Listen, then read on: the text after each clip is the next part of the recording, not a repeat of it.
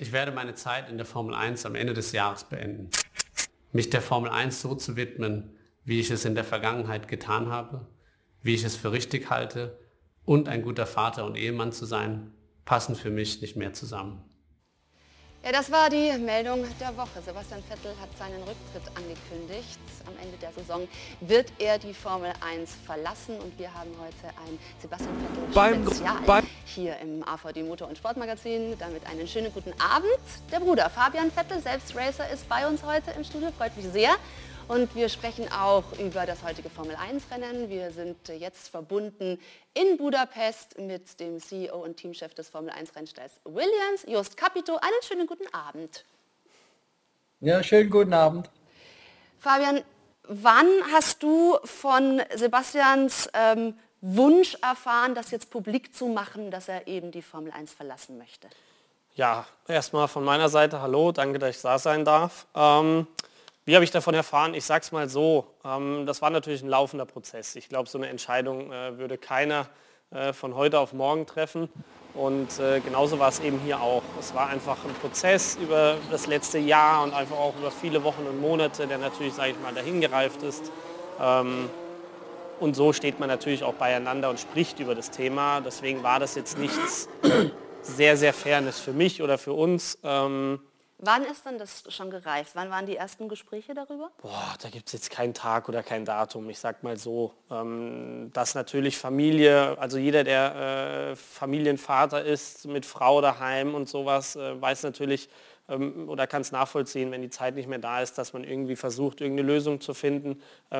Und das meine ich damit. Es war ein laufender Prozess, ähm, was ich sagen möchte, dass nicht von heute auf morgen mhm. diese Entscheidung getroffen wurde. Ähm, deswegen man ist im Austausch, man spricht drüber und daher war das irgendwie, ähm, sage ich mal, nicht klar, aber es ging schon in diese bestimmte Richtung für uns und ähm, als dann die Entscheidung getroffen wurde, wir wussten es natürlich vorher. Also. Ja, aber für manch einen war es äh, trotzdem vielleicht nicht die ganz große Überraschung, aber natürlich schon ein Paukenschlag. Just, wie haben Sie denn reagiert auf die Bekanntgabe von Sebastian Vettel? Ja, ich glaube, das war nicht jetzt wirklich überraschend aber im Endeffekt doch dann überraschend. Ähm, in, der, in Kreisen der Formel 1 hat man sich gefragt, bleibt der Sebastian noch da oder hört er auf? Ich meine, das Auto ist auch nicht so, so gut, immer noch besser als unseres, mhm. aber doch nicht das, um zu gewinnen. Und ich denke, wenn man so viele Jahre in der Formel 1 war, viermal Weltmeister war und äh, oft ein Auto hatte, mit dem man gewinnen konnte, dann fehlt das, wenn das nicht mehr der Fall ist. Ja, somit ist es nachvollziehbar. Wir werden also später im Laufe der Sendung noch viel über Sebastian Vettel sprechen, sind dann auch verbunden mit unserem Experten Ralf Bach, aber wollen natürlich auch über Ihren Rennstall sprechen, Just, nämlich über Williams. Und dazu gucken wir uns jetzt erst einmal das heutige Rennen an. Also Sebastian Vettel hat eine Aufholjagd hingelegt, ist in die Punkte gefahren, aber die größte Überraschung, die hat der amtierende Weltmeister hingelegt heute. Die Highlights aus Budapest. Beim großen Preis von Ungarn in Budapest stand kein Red Bull in den ersten beiden Startreihen. Stattdessen musste sich Mercedes-Pilot George Russell auf der Pole Position von der ersten Sekunde an direkt gegen die beiden Ferrari hinter sich verteidigen. Vor allem Charles Leclerc kam gut weg und versuchte sofort zu attackieren. Russell konnte den Angriff aber gerade so noch abwehren. Auch nach den ersten Boxenstops konnte der Mercedes-Pilot seine Führung verteidigen. Erst in Runde 31 schaffte es Leclerc mit einem spektakulären Überholmanöver kurz nach der Start- und Zielgeraden an Russell vorbeizuziehen. Währenddessen hatte Max Verstappen, der im Red Bull nur von Platz 10 gestartet war, eine Aufholjagd begonnen und Tuchfühlung mit der Spitzengruppe aufgenommen. Bei leichtem Regen holte Red Bull den Weltmeister dann an die Box und zwang Ferrari zum Handeln. Auch Leclerc kam rein, hatte danach mit harten Reifen aber plötzlich keine Chance mehr, sich gegen Verstappen zu verteidigen. Und das, obwohl sich der Niederländer sogar einen Dreher leistete. Der kleine Fauxpas beeindruckte ihn aber überhaupt nicht und schon zwei Runden später kassierte er Leclerc wieder ein. Die beiden Ferrari rutschten in der Endphase des Rennens immer weiter nach hinten und verpassten sogar das Podium. Weltmeister Max Verstappen krönte seine Aufholjagd dagegen mit dem Triumph in Ungarn und kam vor den Mercedes-Piloten Lewis Hamilton und George Russell ins Ziel. Und das wollen wir jetzt hier noch ein bisschen analysieren, dieses Rennen. Jos Capito ist uns zugeschaltet, noch in, in Budapest. Also das war von Max Verstappen wirklich spektakulär. Damit äh, war nicht wirklich zu rechnen, nachdem er ja von Platz 10 gestartet ist. Diese Aufholjagd hat die Sie auch beeindruckt? Ja, die war auf jeden Fall sehr beeindruckend. Wobei, wenn, wenn wir an der Boxenmauer sitzen, wir sind natürlich sehr beschäftigt mit unseren Fahrzeugen. Es war heute ein sehr schwieriges Rennen. Es war sehr schwierig, die richtige Strategie zu wählen. Man hat es ja auch eben im Beitrag gesehen, für Ferrari und äh, Red Bull haben unterschiedliche Reifenstrategien gehabt und dadurch kam auch der Unterschied zustande. Äh, das freie Training war bei über 10 Grad mehr Außentemperaturen als das Rennen und dann verhalten sich die Reifen komplett unterschiedlich und damit konnte man heute auf keine Daten vom Freitag und von gestern zurück, äh, äh zurückgreifen. Und das hat die Sache heute extrem schwer gemacht. Ja, und da hat Ferrari dann die falsche Variante gewählt.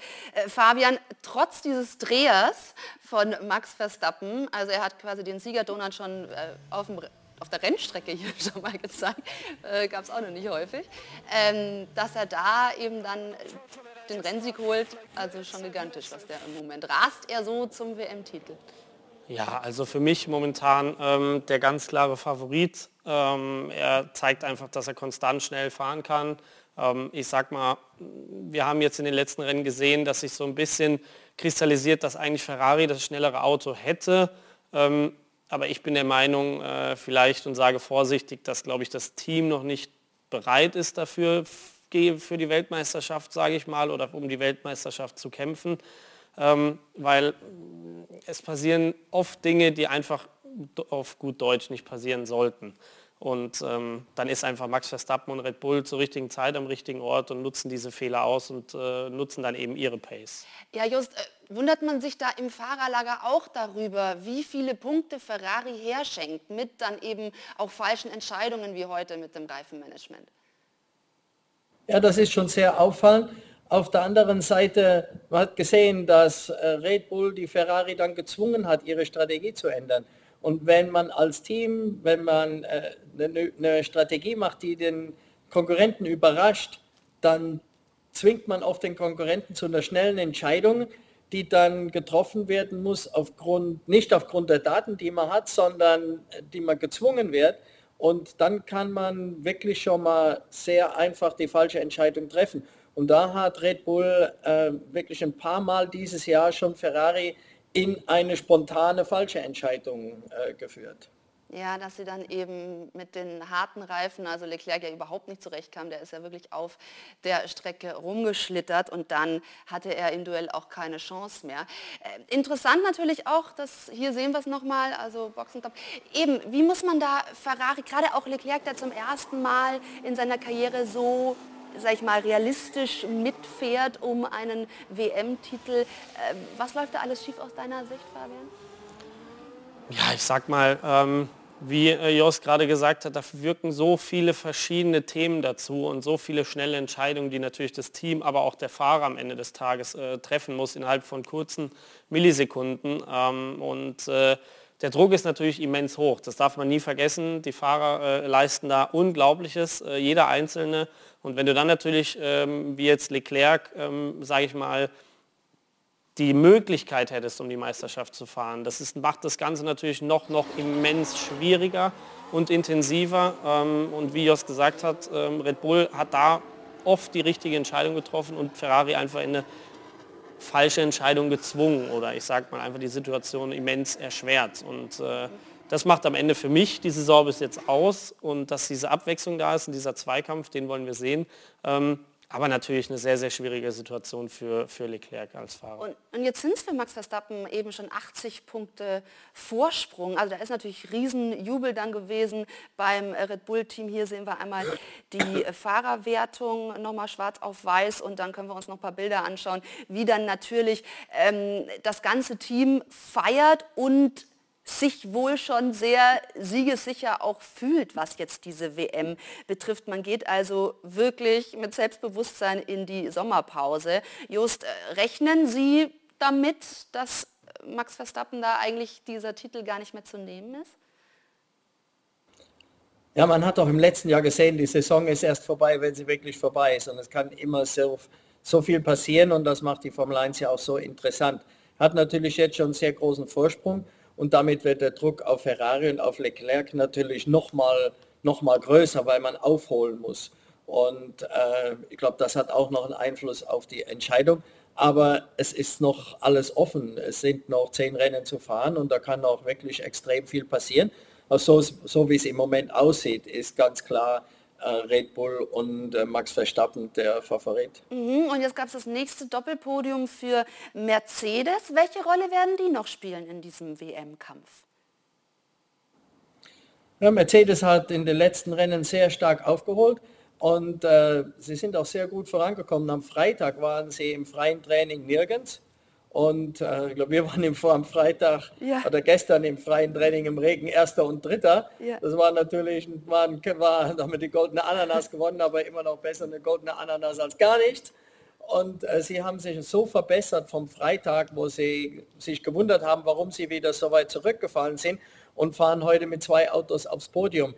Das sieht, äh, daran sieht man, wie das neue technische Reglement noch in den Kinderschuhen steckt und wie jedes Team noch bei jedem Rennen sehr viel lernen kann und auch noch Unterschiede vom Freitag bis Sonntag ans Auto bringen können. Das macht die Saison dieses Jahr noch zusätzlich extrem spannend. Ja, jetzt hat Hamilton das äh, fünfte Mal in Folge das Podium erreicht, aber noch keinen Sieg geholt. Das ist natürlich sein großes Ziel in jedem Fall. Nicht, dass es eine Saison komplett ohne Rennsieg für ihn werden sollte. Russell zum ersten Mal, Fabian, auf der Pole in seiner Karriere. Der hat natürlich vom Sieg geträumt. Ist es dann jetzt eher enttäuschend? Ja, also ich glaube für jeden Fahrer, und da spreche ich äh, für jeden in dem Fahrerfeld und jeden anderen äh, Fahrerfeld, in jedem anderen Rennsport, wenn du auf Paul startest, hast du natürlich das Ziel, das Rennen zu gewinnen. Und wenn du dann äh, natürlich trotzdem äh, auf P3 ins Ziel kommst, ist jetzt natürlich, sage ich mal, das kleinere Übel, so würde ich es jetzt mal benennen. Ähm, aber trotzdem, ich finde es immens, was Mercedes äh, Rennen für Rennen und Wochenende für Wochenende eigentlich für Schritte nach vorne macht und äh, wie viel Energie das ganze Team da wirklich reinsteckt. Und ähm, das ist für mich äh, sehr, sehr eindrucksvoll. Ja, also die haben gezeigt jetzt im Laufe der Saison, dass sie äh, zulegen können. Und Just, Sie haben es schon angesprochen, das dritte freie Training, also das war mal ein Ausrufezeichen vor allem für Nicolas Latifi, der die Bestzeit hingelegt hat. Klar, Sie haben die goldene, von der goldenen Ananas gesprochen, aber äh, das freut natürlich erstmal immens, nehme ich an, überhaupt sowas mal ja, auch aufweisen zu können. Ja klar, das gibt auch ein riesen Selbstvertrauen fürs Team, wenn man so ein Ergebnis mal hat. Aber ganz speziell hat mich das gefreut für den Niki, weil er doch am Anfang äh, des, der Saison Schwierigkeiten hatte, sich ans neue Auto zu gewöhnen und kein Vertrauen ins Auto hatte. Und ab Silverstone ist so wie der Knoten geplatzt, als er ins Q3 gekommen ist, also ins letzte Qualifying. Und dann gestern die schnellste Zeit in einem Training zu fahren, das gibt ihm auch jede Menge Selbstvertrauen. Und wir haben das wir haben das über das ganze Wochenende dann gesehen und da bin ich sehr zuversichtlich, dass er sehr gut aus der Sommerpause zurückkommt. Nimmt das mit in die Sommerpause zu nehmen, das hilft schon gewaltig. Mhm. Allerdings ist natürlich so, er ist der einzige Fahrer, der noch keinen Punkt geholt hat. Ihre beiden Fahrer stehen hinten in der Fahrerwertung. Wie fällt demnach dieses Halbzeitfazit jetzt vor der Sommerpause aus, aus Sicht von Williams? Ja, das ist natürlich nicht das, was wir uns gewünscht haben, aber wenn man realistisch ist, das Team war jahrelang wirklich ganz hinten und da gibt es wirklich viel, viel zum Umbauen und das Team wieder auf Vordermann zu bringen. Und das ist in der Formel 1 ein langer Prozess. Das hat man an Red Bull gesehen, bis sie wieder vorne waren. Das hat man an Ferrari gesehen und das gilt für, für Williams ganz genauso. Williams ist eine sehr, ein Traditionsrennstall, hat sehr viele Erfolge gehabt aber war eben finanziell nicht in der Lage, in den letzten zehn Jahren zu investieren. Und das, das merkt man natürlich. Und da zehn Jahre aufzuholen äh, in Investitionen und das Team wieder so auf Vordermann zu bringen, das dauert seine Zeit. Ähm, daher, daher sehen wir uns nicht jetzt unbedingt, was muss man am Ende haben, sondern oder als welchen Platz muss man erreichen, sondern wie nah kommt man den anderen Teams. Und wenn wir sehen den Abstand, den wir von der, am Anfang der Saison hatten zu jetzt, der Abstand zu den Teams ist geringer geworden. Wir sind auch in der Lage, mit anderen Teams zu kämpfen im Rennen. Das macht dann schon wieder wesentlich mehr, mehr wesentlich mehr Freude. Und äh, wenn man sich so weiterentwickelt, dann dann kommen in der Zukunft auch ganz sicher bessere Ergebnisse. Ja, also es ist natürlich noch so ein bisschen mühsam, man nennt sich das Eichhörnchen, das Prinzip im Moment. Sie haben aber auch angekündigt, genau. das braucht Zeit. Ähm, sind Sie denn demnach jetzt so ein bisschen auf dem Niveau der Erwartungen oder hatten Sie sich schon mehr erhofft? Ich glaube, man erhofft sich immer mehr.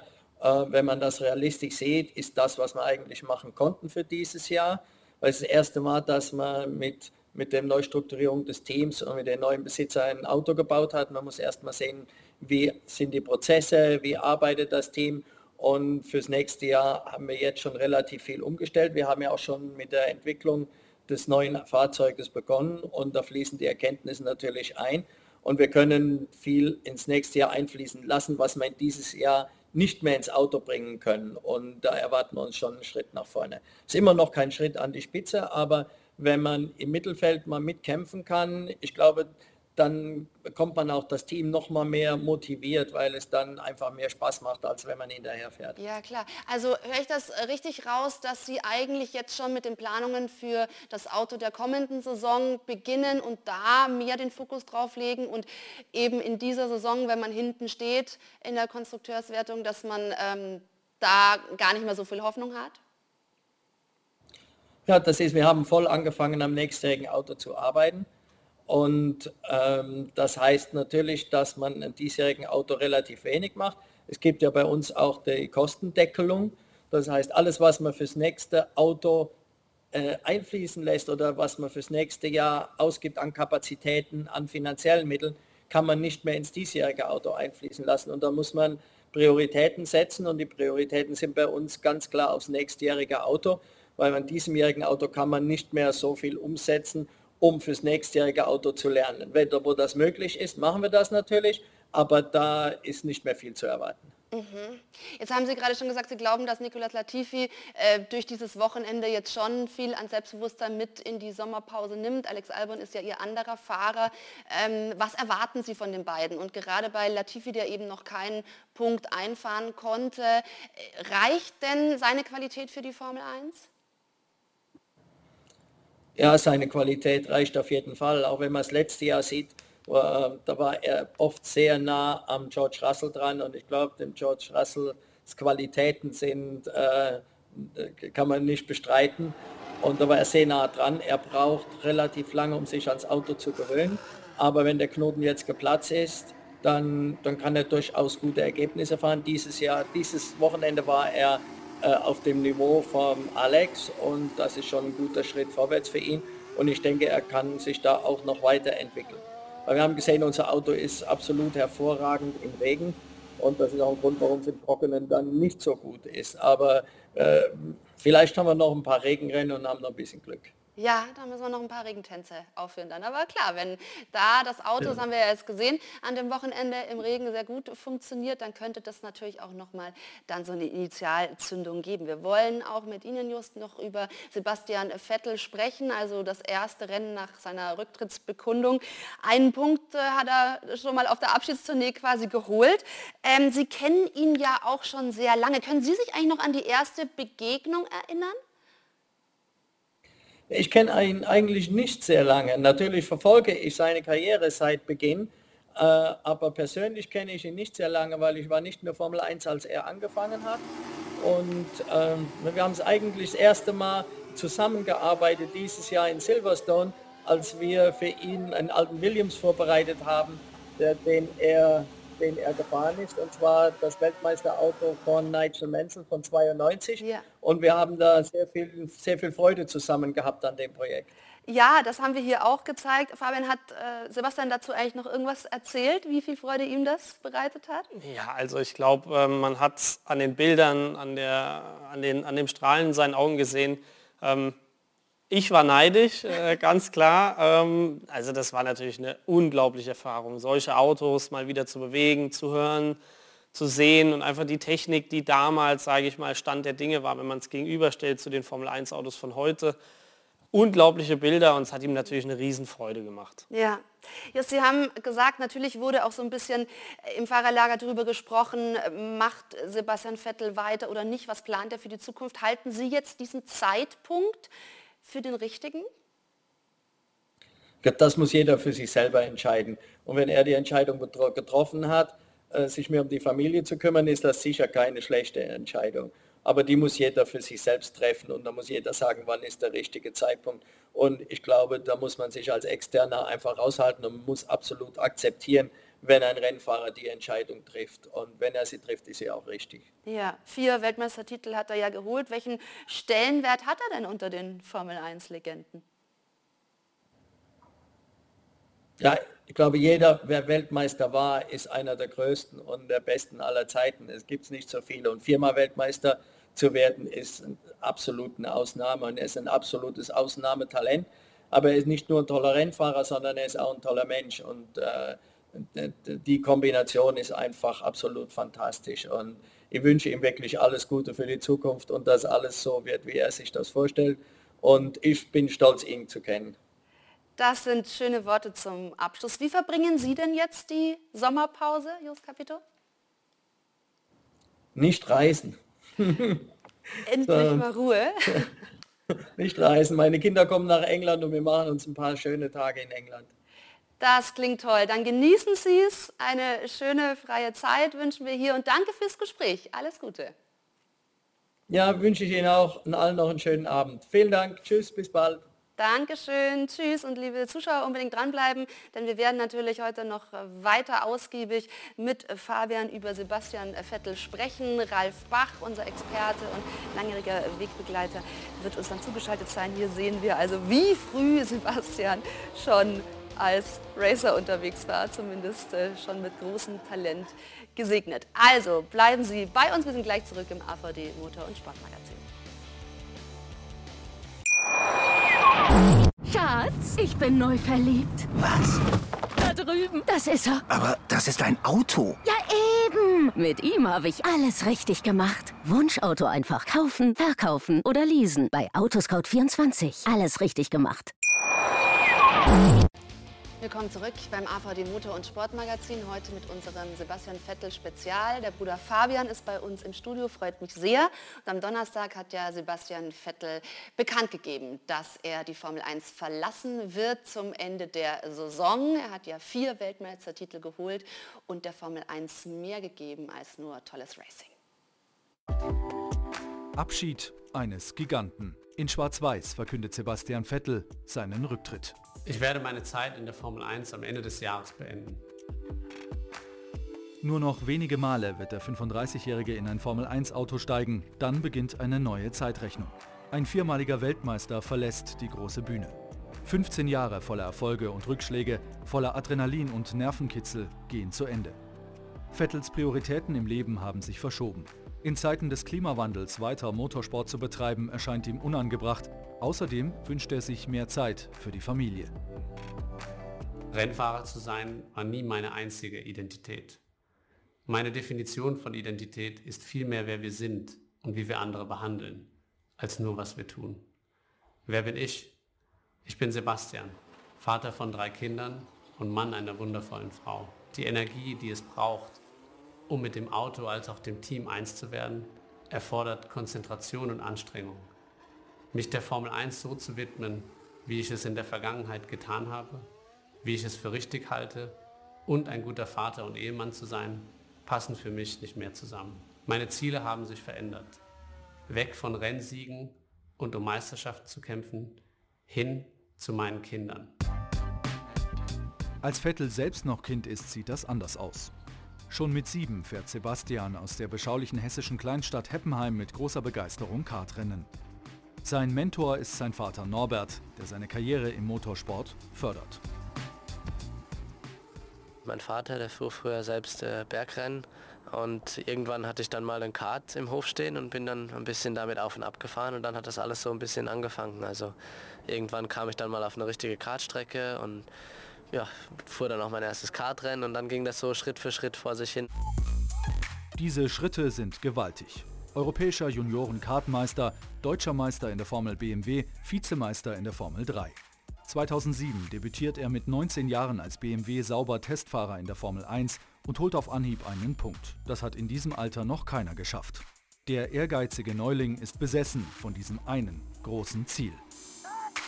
Immer praktisch vor allen anderen zu sein und dann praktisch die ja, Weltmeisterschaftskrone sich irgendwann aufzusetzen. Bevor es soweit ist, ergattert Vettel 2007 ein festes Cockpit bei Toro Rosso. Ein Jahr später gewinnt er in Monza zum ersten Mal ein Formel-1-Rennen. Mit 21 Jahren und 73 Tagen ist er damals der jüngste Grand Prix-Sieger aller Zeiten. 2009 verpflichtet ihn das Schwesterteam Red Bull. Der Neue wird auf Anhieb Vize-Weltmeister. 2010 setzt er sich endgültig die Krone auf. Formel 1-Weltmeister mit 23 Jahren, auch das ist ein Rekord. Aus dem eher introvertierten Hessen wird Deutschlands Sportler des Jahres und ein viel umjubelter Superstar.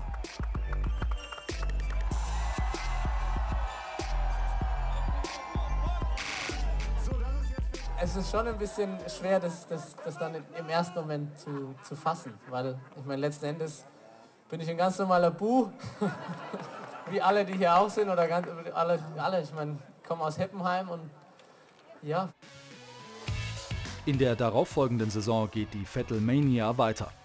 Mit nie dagewesenen 15 Pole Positions verteidigt der Weltmeister seinen Titel. Deutschland hat wieder einen Formel-1-Liebling, der in die Fußstapfen von Michael Schumacher tritt. Und der inzwischen sogar dessen Gegner auf der Rennstrecke ist. So wie wir es bis jetzt auch gehandhabt haben, das Ganze auf der, auf der Rennstrecke hart und fair äh, miteinander verbringen und dann äh, im Nachhinein locker und angenehm äh, die, die Freundschaft äh, zueinander genießen können. Der WM-Kampf 2012 ist bis zum Schluss eine Zitterpartie. Erst im abschließenden Rennen in Brasilien sichert sich Vettel den Titel mit nur drei Punkten Vorsprung auf Fernando Alonso. Er ist der jüngste Dreifach-Weltmeister und steht nun auf einer Stufe mit Ayrton Senna oder Niki Lauda. Der Name Vettel ist nicht mehr wegzudenken aus der Formel-1-Geschichte. 2013 fährt er die Konkurrenz in Grund und Boden, egalisiert mit 13 Saisonsiegen die bisherige Bestmarke von Michael Schumacher. Europas Sportler des Jahres lässt einfach nicht nach. Ich glaube, der Antrieb ist ganz simpel, äh, letzten Endes schneller zu sein als die anderen. Und äh, ja, das hat mich früher angetrieben und treibt mich heute noch an. Doch nach seinem vierten WM-Sieg muss der Dominator erste Rückschläge verkraften. 2014 wird er nur Fünfter. Zeit für eine Veränderung. Bei Ferrari erhofft sich Vettel die Rückkehr zu alter Stärke. Doch stattdessen häufen sich Fahrfehler und Materialprobleme. In sechs Jahren wird er zwar zweimal Vize-Weltmeister, den Titel erringt er aber nicht mehr. Der ehemals Unschlagbare ist nur noch einer unter vielen im Formel-1-Zirkus und nicht mehr das Maß aller Dinge. Denke, es gibt immer Phasen, wo es schwierig ist äh, und äh, die sind mit Sicherheit schwieriger zu, zu bewältigen als die Phasen, wo alles glatt läuft. Aber ich glaube, die Phasen, gerade wo es eben nicht läuft, sind die, die einen prägen. Nach Platz 13 in der Fahrerwertung gehen Vettel und Ferrari Ende 2020 getrennte Wege. Mit über 30 hat er noch Lust auf Spitzenmotorsport und schließt sich Aston Martin an. Der Ex-Weltmeister fährt nun im James Bond-Auto, das allerdings nicht zur Formel-1-Elite zählt. Ich denke, Aston Martin ist eine legendäre Marke und das Team hat Potenzial, sich noch mehr zu steigern. Es ist eine Herausforderung und ich nehme sie gerne an. Bis auf Platz 2 in Aserbaidschan schafft er es nicht mehr aufs Treppchen. Vettels Einfluss verlagert sich auf gesellschaftliche und politische Themen. Er positioniert sich für Menschenrechte, Umweltschutz und Nachhaltigkeit. Bei seinem Rücktritt spielen auch ökologische Komponenten eine Rolle. Formel-1-Fahrer zu sein, bringt Dinge mit sich, die mir nicht mehr gefallen. Vielleicht werden diese irgendwann gelöst, aber der Wille, diese Veränderung umzusetzen, muss viel stärker werden und schon heute zum Handeln führen. Sebastian Vettel kann unbequem sein, manchmal nervig, wie er selbst sagt. Und doch huldigen ihm zahlreiche Freunde und Kollegen aus der Branche zum Abschied. Mick Schumacher etwa meint, ich danke dir für alles, was du zu dem Sport beigetragen hast, den wir beide lieben und ich kann unsere letzten gemeinsamen Rennen kaum erwarten. Danke Sepp, du bist eine Inspiration. Für Lewis Hamilton ist es eine Ehre, Vettel Konkurrent und Freund nennen zu dürfen. Und Lando Norris postet sogar ein Foto von sich als Kind mit seinem großen Vorbild. Sebastian Vettel wird der Formel 1 fehlen. Nur noch wenige Male steigt er ins Cockpit, dann heißt es Abschied nehmen von einem Giganten.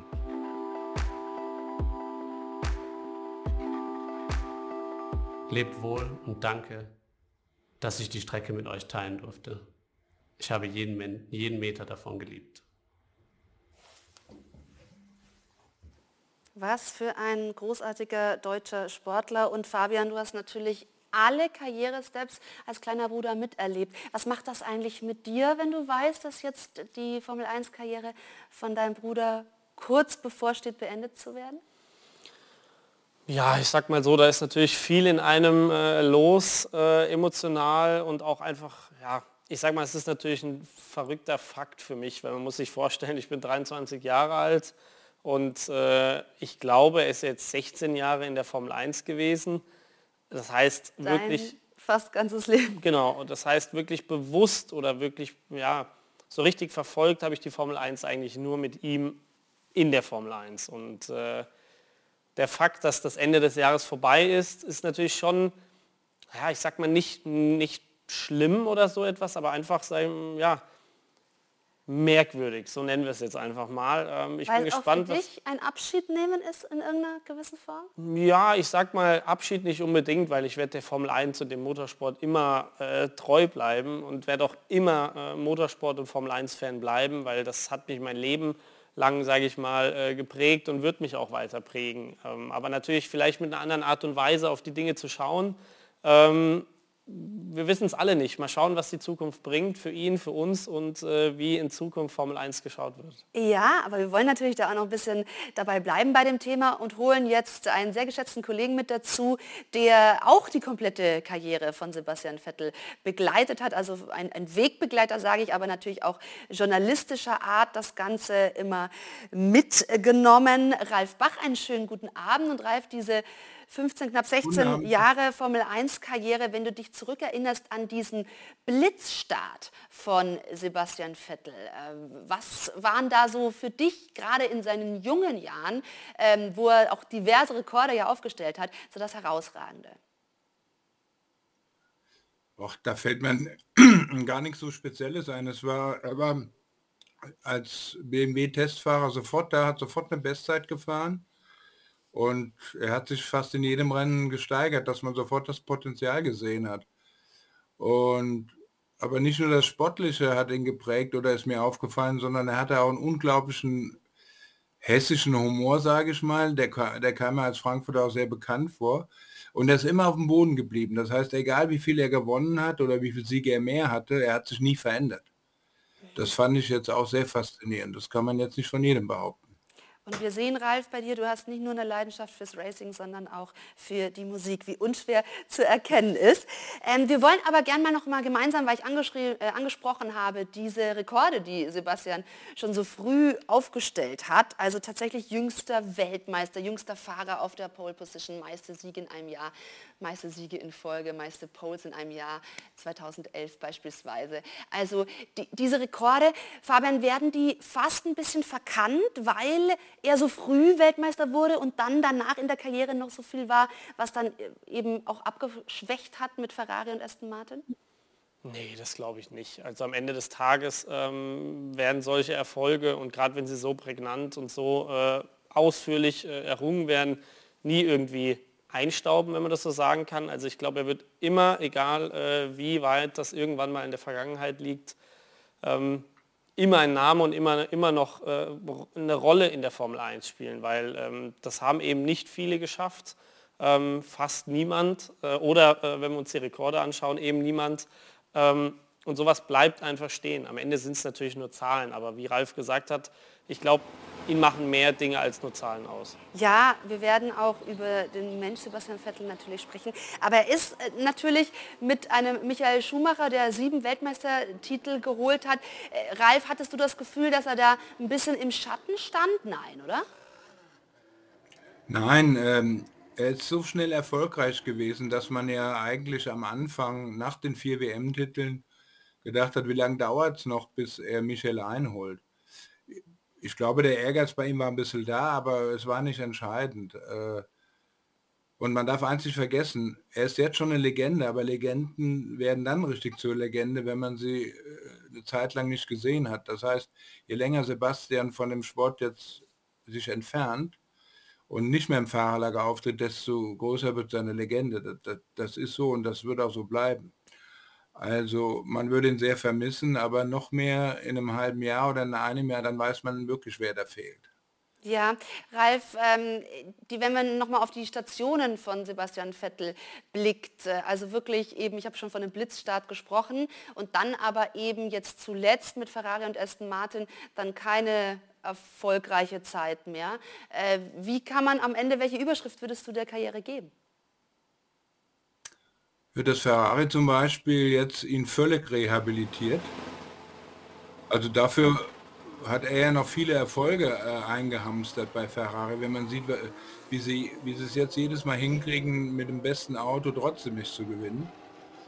Und was Aston Martin betrifft, mein Gott, Formel 1 ist ein Sport, wo der beste Fahrer einfach nichts machen kann, wenn das Werkzeug nicht stimmt. Denn Hamilton hat dieses Jahr noch nicht gewonnen. Ganz einfach warum? Weil der Mercedes einfach nicht siegfähig war bisher. Und Alonso für mich immer, äh, neben Sebastian auch einer der besten Fahrer aller Zeiten, hat schon jahrelang nicht mehr gewonnen, weil er im falschen Auto sitzt.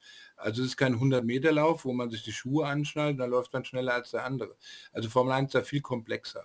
Ja. Und ich denke, dass die Hauptsache ist, dass er Spaß hatte und die Herausforderung Ferrari und dann Aston Martin angenommen hat. Ja, Und den das meisten kann man ihm nicht wegnehmen, Mhm. so ist das. Mhm. Den meisten Spaß hat er sicherlich bei Red Bull. Das war ja eben gigantisch mit seinen vier Weltmeisterschaften hintereinander. Und Fabian, woran erinnerst du dich da auch noch gerne? Ich meine, du warst ja äh, auch oft dabei. Gibt es da so ein Erlebnis, das sich eingebrannt hat bei dir? Ähm, jetzt auch durch die letzten Tage habe ich ganz oft diese Frage gestellt bekommen, was war denn für dich der wichtigste Moment Mhm. äh, in dieser ganzen Zeit? Und ähm, bei mir dauert das eigentlich gar nicht lang, dass ich an einen Tag denke, ähm, der für mich bis heute der ja, fast emotionalste, tollste und einfach schönste Moment war, den ich mit Motorsport verbinden kann. Und das war natürlich 2010 ähm, in Abu Dhabi, als er dann äh, überraschend die Weltmeisterschaft wirklich gewonnen hat. Das war für uns alle, weil wir vor Ort waren. Wir haben in dem äh, Hotel über der Rennstrecke damals das Rennen geschaut und als es dann soweit war und dieses Du bist Weltmeister und dann Auslaufrunde, ähm, bin ich mit meinem Vater Hand in Hand, also wirklich alles, was geht, ins Fahrerlager gerannt, an jeder Sicherheitskontrolle vorbei. Das war äh, für mich mit damals zwölf Jahren ähm, eine unglaubliche Erfahrung. Mein Vater jeden weggeschubst und Hauptsache alle aus dem Weg und ab zum, zum, zum Sepp damals.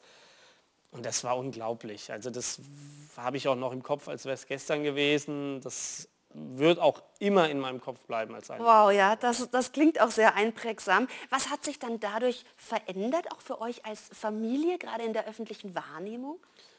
Ja, okay, ich sag mal, das ist natürlich ein offenes Geheimnis, dass natürlich äh, durch diesen Weltmeisterschaftstitel ähm, ja so ein bisschen ein Superstar geboren war in meinem Bruder und natürlich dann wir die Familie von ihm waren. Ähm, und natürlich das Aufsehen enorm war. Wir haben die Bilder gesehen, tausende Menschen äh, bei uns damals äh, in Heppenheim in der Heimat, ähm, die ihn damals gefeiert haben. Und natürlich jeder wusste, wer die Familie ist, weil so groß ist die Stadt jetzt auch nicht. Ähm, Ja.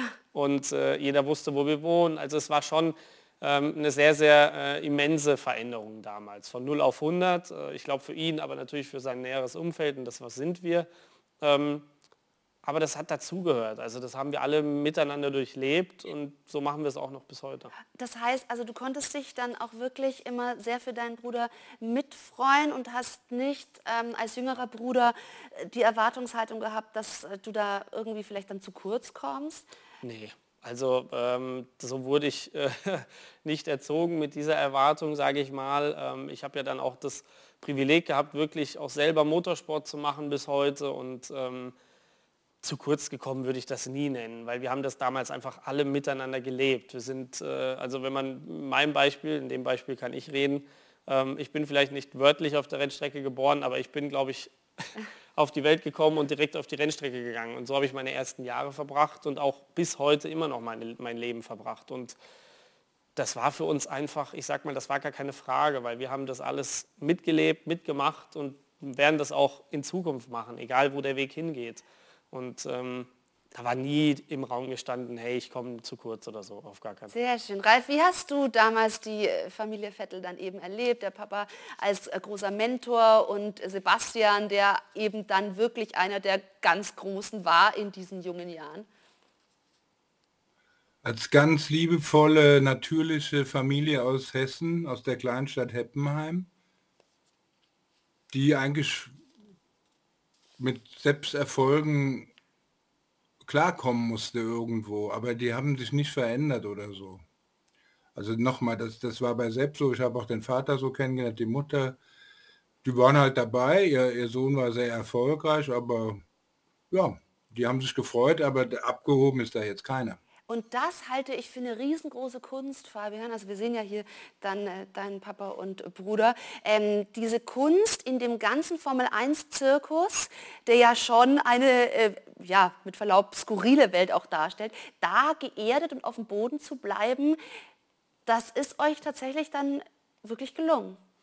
Ja, also ich bin da äh, bis heute der festen Überzeugung, dass äh, unsere Eltern da einen ganz, ganz großen Beitrag dazu getragen haben, weil so sind wir auch nicht erzogen worden. Also wir, blöd gesagt, ich wurde erzogen und da war mein, mein Bruder schon in der Formel 1, ähm, aber das war für uns nie ein Thema. Also für, das ist blöd zu sagen oder auch komisch zu beschreiben, aber es ist nie im Raum gestanden, irgendwie mehr oder weniger oder was anders zu sein, wie jetzt jeder andere, der in dem Sport ist. Und für uns ist einfach der Sport im Mittelpunkt, die Begeisterung im Motorsport, in der Formel 1 und daran haben wir uns eigentlich immer gemessen und jetzt nicht daran, äh, wo äh, mein Bruder jetzt äh, Erfolge sammelt oder nicht. Ja. Für uns war das einfach toll dabei zu sein äh, und mit ihm diese Erfahrung zu sammeln und äh, wie Ralf gesagt hat, jede äh, Meisterschaft und jeden Sieg und jedes Rennen an sich mit ihm und als eine Familie zu teilen. Ja, und diese Leidenschaft, vor allem diese Erfahrung bringt er ja auch wahnsinnig gerne in Teams mit ein. Also wenn wir da jetzt auch in Budapest Bilder sehen, wo er eben selbst dann auch noch mit am Auto schraubt und sich beteiligt und einfach dann auch das Team voranbringen will. Wenn wir das einmal ähm, kurz zeigen hier, ähm, also wirklich auch ganz nah dran ähm, sich einzubringen, damit eben an jedem Rädchen richtig gedreht wird im Sinne des Erfolgs. Ralf, abgesehen davon, dass er einfach äh, wahnsinnig talentierter und eben hochklassiger Rennfahrer ist, was zeichnet ihn darüber hinaus aus? Wir sprechen ganz viel von, vom Menschen Sebastian Vettel, der seine Fußstapfen hinterlässt. Also äh, die Formel 1 verliert in meinen Augen nicht nur einen der größten Champions, den sie hatte, sondern ganz bestimmt den ehrlichsten, authentischsten Fahrer, den sie je hatte. Das ist meine Meinung. Und äh, ich weiß nicht, welche der beiden Leistungen größer ist, aber da muss man den Hut vor beiden ziehen. Eben, er kann Also Sepp hat sich nie, nie verändert, verdreht. Wenn der was sagt, dann weiß man genau, der hat das auch so gemeint. Wenn nicht zufällig eine Kamera oder ein Interview ihm auf den Nerv ging und man diese 0815-Plattitüden äh, jetzt sagen musste. Ich meine, er hat mir erst letzte Woche in Frankreich gesagt, oh, habe ich das gesagt? Ach, weißt du, habe ich schon wieder am nächsten Tag vergessen. ja gut, da ist Das er sind mittlerweile ja auch Medienprofi. Aber sowas Authentisches wie Sepp habe ich in der Formel 1 wirklich nicht erlebt sonst. Ja, und da sind wir vielleicht dann eben auch wieder bei den Wurzeln und dem, dass man bei sich bleibt, authentisch bleibt. Er kann nämlich auch unangenehm sein. Er nutzt das ja auch so ein bisschen, um dann ähm, auf Missstände hinzuweisen, egal ob die FIA das jetzt oder die Vermarkter das jetzt gut finden oder nicht. Ist er denn dann innerhalb der Familie auch so gewesen? Also ich meine, er kann ja auch unangenehm und ein Besserwisser sein. Ja, also ich würde ihn jetzt nicht als Besserwisser darstellen. Ich sage... Mit dem Augenzwinkern, aber klar.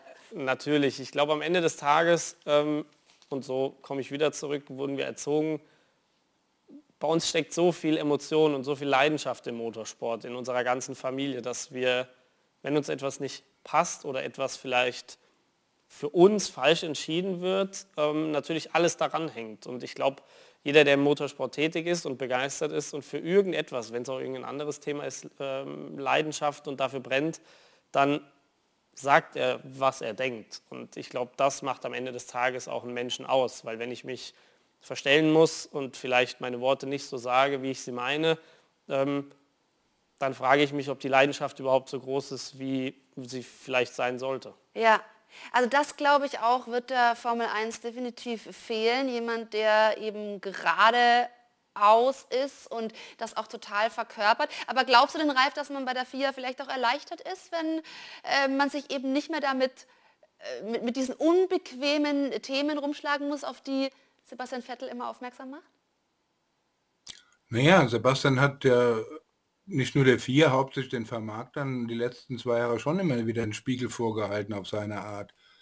Und das war natürlich unangenehm. Und ich glaube schon, dass die paar Kerzen im Mailänder Dom angezündet haben, heimlich und Champagnerkorken haben knallen lassen, dass sie den jetzt irgendwo auch auf der Seite losgeworden sind, der der Welt halt die Augen geöffnet hat, dass es in der Formel 1 nicht um Werte geht, die Sebastian halt hat, sondern einfach nur ums Geld verdienen. Das muss man so offen sagen und das ist eben so. Ja.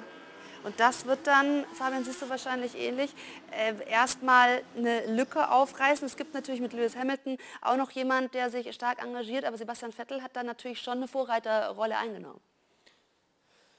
Ja, also am Ende des Tages bin ich da immer noch derselben Meinung. Ähm, ich glaube, da ging es nicht darum, ähm, gegen jemanden zu gehen oder äh, gegen die FIA oder den, den, den äh, Veranstalter oder irgendetwas, sondern wie Ralf gesagt hat, Menschen die Augen zu öffnen und ähm, auf Dinge bewusst zu machen, was eigentlich passiert. Ähm, und für mich sind, ähm, da bin ich jetzt vorsichtig, die Themen, die am Ende ausgesprochen wurden, eigentlich selbstverständlich und eigentlich sollte man über viele Sachen gar nicht mehr diskutieren, über die diskutiert wurde. Und ähm, dass über T-Shirts und ähnliche Sachen überhaupt Strafen ausgesprochen werden und diskutiert wird, weiß ich nicht, ob das wirklich der Sport heute braucht. Aber da habe ich nicht die Position dazu, wirklich aussagekräftig äh, irgendwas da in den Raum zu werfen. Aber am Ende, da bin ich wieder beim Thema und so sind wir alle, da steckt so viel Leidenschaft drin und wenn etwas nicht passt, dann muss ich das aussprechen. Und ähm, das ist, glaube ich, das, was ihn als Menschen ausmacht und was Ralf gesagt hat, nicht nur ein Fahrer, ähm, den die Formel 1 verliert, sondern jemand, der die Menschen darauf aufmerksam macht, was eigentlich passiert. Wie können wir uns denn jetzt seine Zukunft vorstellen? Hat er da schon mit dir drüber gesprochen, was er denn dann machen möchte, wenn er nicht mehr regelmäßig in der Formel 1 reist und weg ist? Und klar hat er auch ähm, das Ziel, mehr mit der Familie Zeit zu verbringen, aber gibt es da schon irgendwas? Also ich glaube, äh, wenn ich mich dann auf Jost beziehe, vorhin äh, hat er gesagt, wenn er jetzt in der Sommerpause erstmal Pause macht, ähm, dann wird er erstmal das Reisen einstellen. Ich glaube, das ist ein Thema, was schon immens äh, an den Kräften zehrt und äh, einfach die Zeit, die fehlt mit der Familie. Ähm, und ich glaube, jeder kann verstehen, wenn er jetzt erstmal Zeit für sich, für seine Familie, die Menschen in seinem näheren Umfeld äh, braucht oder auch nutzt, weil ähm, das geht einfach logischerweise nicht. Wenn du mittlerweile äh, über 20 Rennen im Jahr hast, wir fahren bis Mitte äh, November oder 20. November, glaube ich genau, geht die Saison heutzutage. Also das ist schon sehr viel Zeit, die da einfach, äh, sage ich mal, für drauf geht, aber natürlich für jeden Einzelnen auch Leidenschaft ist, also nicht negativ.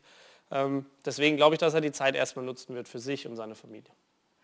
Ralf, denkst du das dann auch, dass er der Formel 1 wirklich erstmal komplett den Rücken zuwenden wird und sich einfach da mal ja, komplett rausnehmen möchte? Ja, absolut, denn das Einzige, was ihm noch richtig Spaß gemacht hat in der Formel 1, war wirklich das reine Fahren mit den Autos am Limit. Ähm, er hat ja in seinem Video auch gesagt, es gibt Dinge in der Formel 1, also inhaltlich hat er das gesagt, die gefallen ihm einfach nicht mehr. Und äh, da kann er nicht mehr konform mitgehen. Aber das reine Autofahren, das war immer noch seine Welt. Äh, auch zum Beispiel mal zu helfen, wenn es klemmt oder die Zeit knapp wird, um ein Auto flott zu kriegen, wie jetzt äh, zum Qualifying, das sind so seine Sachen. Wieder sehr authentisch und da geht er dann auf.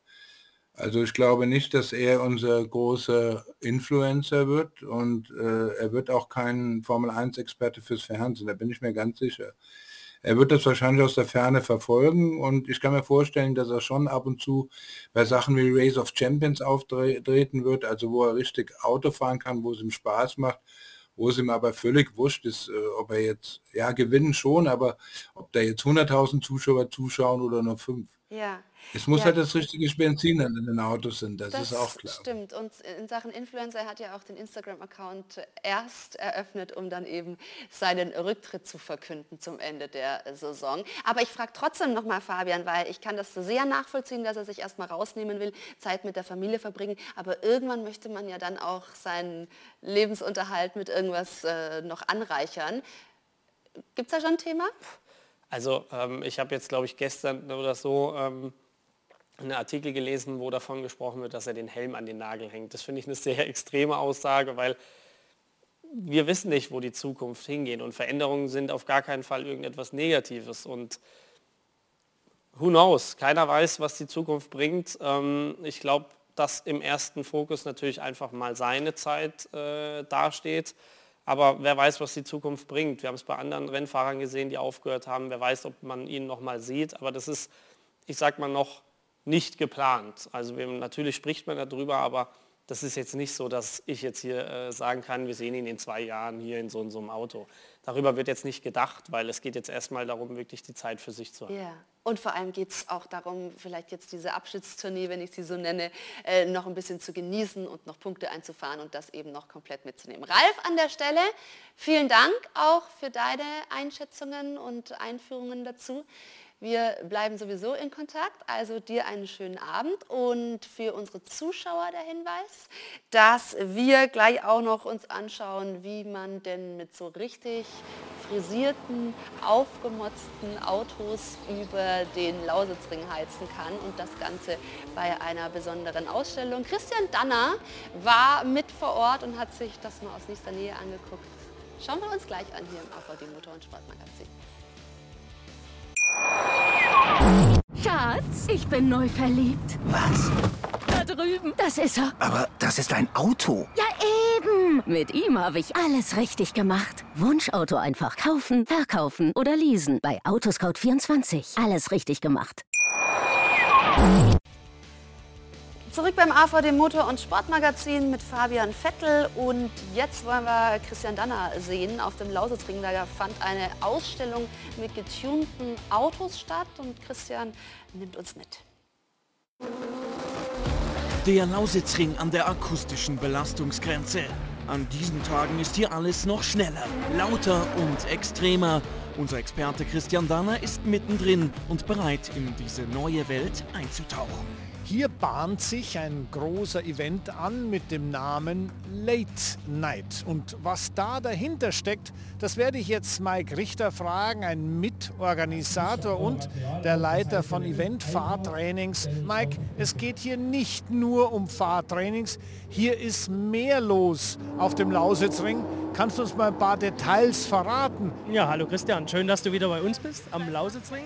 Wir kümmern uns um das Thema Track Day, das heißt alle ich nenne es jetzt mal Verrückten, alle Motorsport-Autobegeisterten können sich bei uns auf der Rennstrecke mit ihrem Privat-Pkw austoben. Wir haben Renntaxis und die Jungs von der Late Night sind mehr so spezialisiert auf das Thema Viertelmeile, ein bisschen Fahrzeugtuning. Ich habe schon so ein paar Autos gesehen, die ich nicht so ganz einordnen konnte. Du kannst es bestimmt besser erklären. Sehr Wollen wir gern. das machen? Da sind Also. wirklich heiße Geräte dabei. Sehr Machen wir. gut. Worauf also warten? Auf geht's in die Boxengasse, wo sich die Tuning- und Viertelmeilen-Fans schon so langsam aufwärmen. Ja, also hier Boxengasse, wie gesagt, da kenne ich mich aus. Ferrari auch schon mal gesehen. Ähm, was, was sind das für Leute, die hier kommen? Du, du hast gesagt, das sind Leute mit ihren eigenen Autos. Aber äh, was macht man da? Nur schneller fahren oder nur mal Spaß haben? Oder kann man auch beifahren? Was ist geboten? Ich glaube von A bis Z alles. Also man kann selbst fahren. Wir haben den Gentleman Driver, wir haben Motorsportbegeisterte Menschen, so wie wir es sind, glaube ich. Man kann mitfahren, wir haben Renntaxis, man kann selber fahren. Also alles. Und Optionen auf vier Rädern gäbe es definitiv genug. Darf ich mir einen aussuchen hier? Also das wäre jetzt mal was äh, Chevrolet-mäßiges. Ja, kann genau, ich die Corvette kannst du dir mieten, kannst du dich reinsetzen, selbst fahren, wie du selbst möchtest. fahren auch. Mit Instruktor. Mit Instruktor. Darf ich auch ohne? Ich denke du ja. Der Otto-Normalkunde erstmal nicht. Also. Doch hier sind sie alles andere als Otto-Normalkunden. An diesem Tag bekommt Christian Dinge in Sachen Motorisierung zu sehen, die selbst ihm bis dahin völlig fremd waren. Was ich da so sehe, ist ein riesiger Turbolader. Das ist sehr beeindruckend. Aber Mike, was ist das für ein Typ Auto? Was macht man damit? Ja, das ist ein Viertelmeile-Auto, womit in, bei der Late Night, das ist nämlich die zweite Sparte neben der Rundstrecke, äh, hier wird Viertelmeile gefahren. Autos mit bis zu 2000 PS, also dieses Wochenende haben wir einen PS-Durchschnitt von über 1000. Also da geht es nur ums Beschleunigen, sehe ich das richtig? Auf eine Viertelmeile volle Pulle und wer da am schnellsten ist, hat gewonnen. Wer die schnellste Zeit fährt, hat gewonnen. Das habe ich begriffen. Und für die maximale Effizienz auf der Viertelmeile tun sie hier alles. Ob jedoch jeder Zusatz auch Pferdestärken auf die Straße bringt, ist fraglich. Der Leichtbau ganz speziell hier mit Schnürsenkeln aneinander gekettet, der Kotflügel an die Stoßstange. Ganz wichtig, ein ganz großer Kühler und alles nur auf eines getrimmt, Beschleunigung.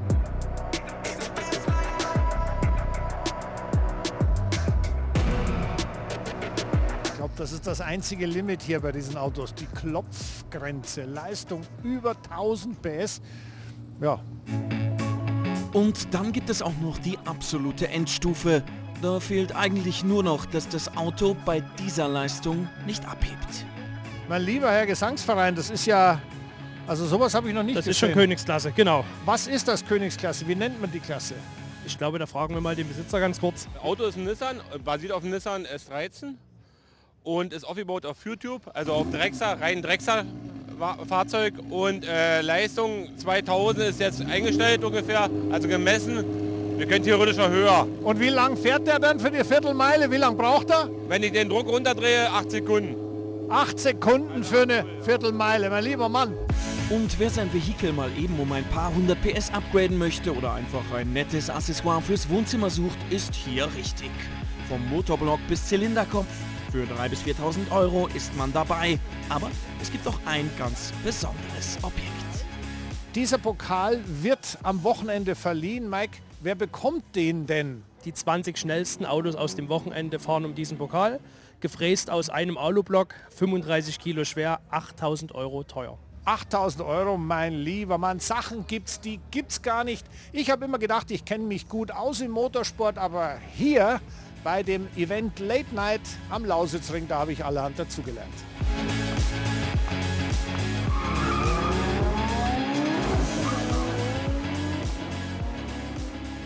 Ja, schön. Hat selbst unser Christian noch was dazu gelernt. Fabian, wie viel Racing gibt es denn aktuell gerade in deinem Leben noch?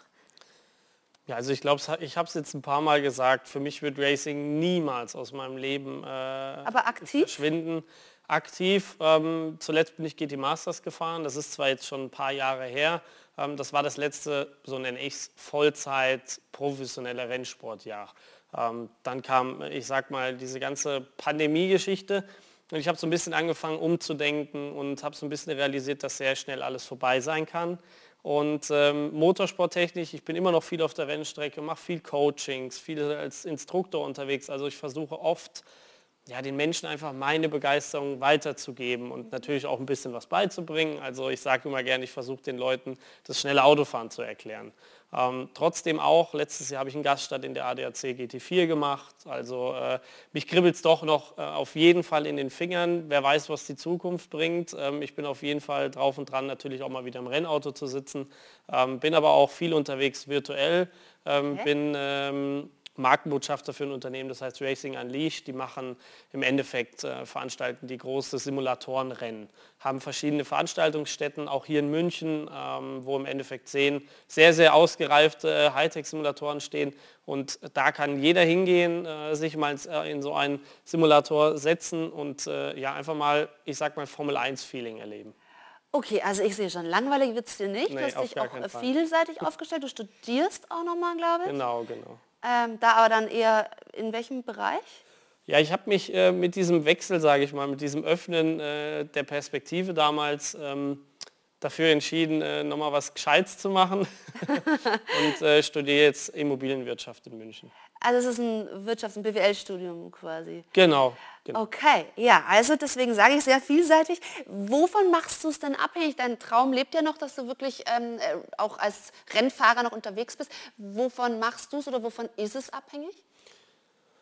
Ja, okay, ich sag mal, was den Motorsport angeht, ähm, äh, das ist ja kein offenes, äh, das ist ein offenes Geheimnis, ähm, dass am Ende des Tages nicht mehr die Lust alleine zählt, sondern äh, wie groß dein Geldbeutel ist, den du mitbringen musst, um deinen Fahrerplatz zu bezahlen, zwangsläufig. Und ähm, daran ist, sage ich mal, auch äh, zuletzt das Ganze so ein bisschen nicht gescheitert, aber kam so ein bisschen, sage ich mal, in die, in die Schwebe. Und ähm, Grundsätzlich mache ich das natürlich davon aus, in erster Linie, ähm, was brauche ich und was muss ich mitbringen. Und ähm, zweite Reihe natürlich auf jeden Fall, wie viel Spaß und wie viel Begeisterung bringt es mir eigentlich. Ja. Also ich werde nichts machen, was ich für mich selber nicht als sinnvoll äh, einschätzen kann und ähm, werde das auch nicht machen. Ähm, aber ich bin mit vielen Menschen im Austausch. Mal schauen, was die Zukunft so bringt. Ja, wir sind sehr gespannt, drücken natürlich die Daumen und freuen uns, dass du heute bei uns warst. Danke für den Besuch. Danke. Fabian Vettel. Und äh, auch wir mit dem AVD Motor- und Sportmagazin gehen parallel zur Formel 1 in die Sommerpause. Uns gibt es dann also wieder Ende August. Wir freuen uns, wenn Sie auch dann wieder mit dabei sind. Bis dahin. Tschüss. Schatz, ich bin neu verliebt. Was? Drüben. Das ist er. Aber das ist ein Auto. Ja, eben. Mit ihm habe ich alles richtig gemacht. Wunschauto einfach kaufen, verkaufen oder leasen. Bei Autoscout24. Alles richtig gemacht.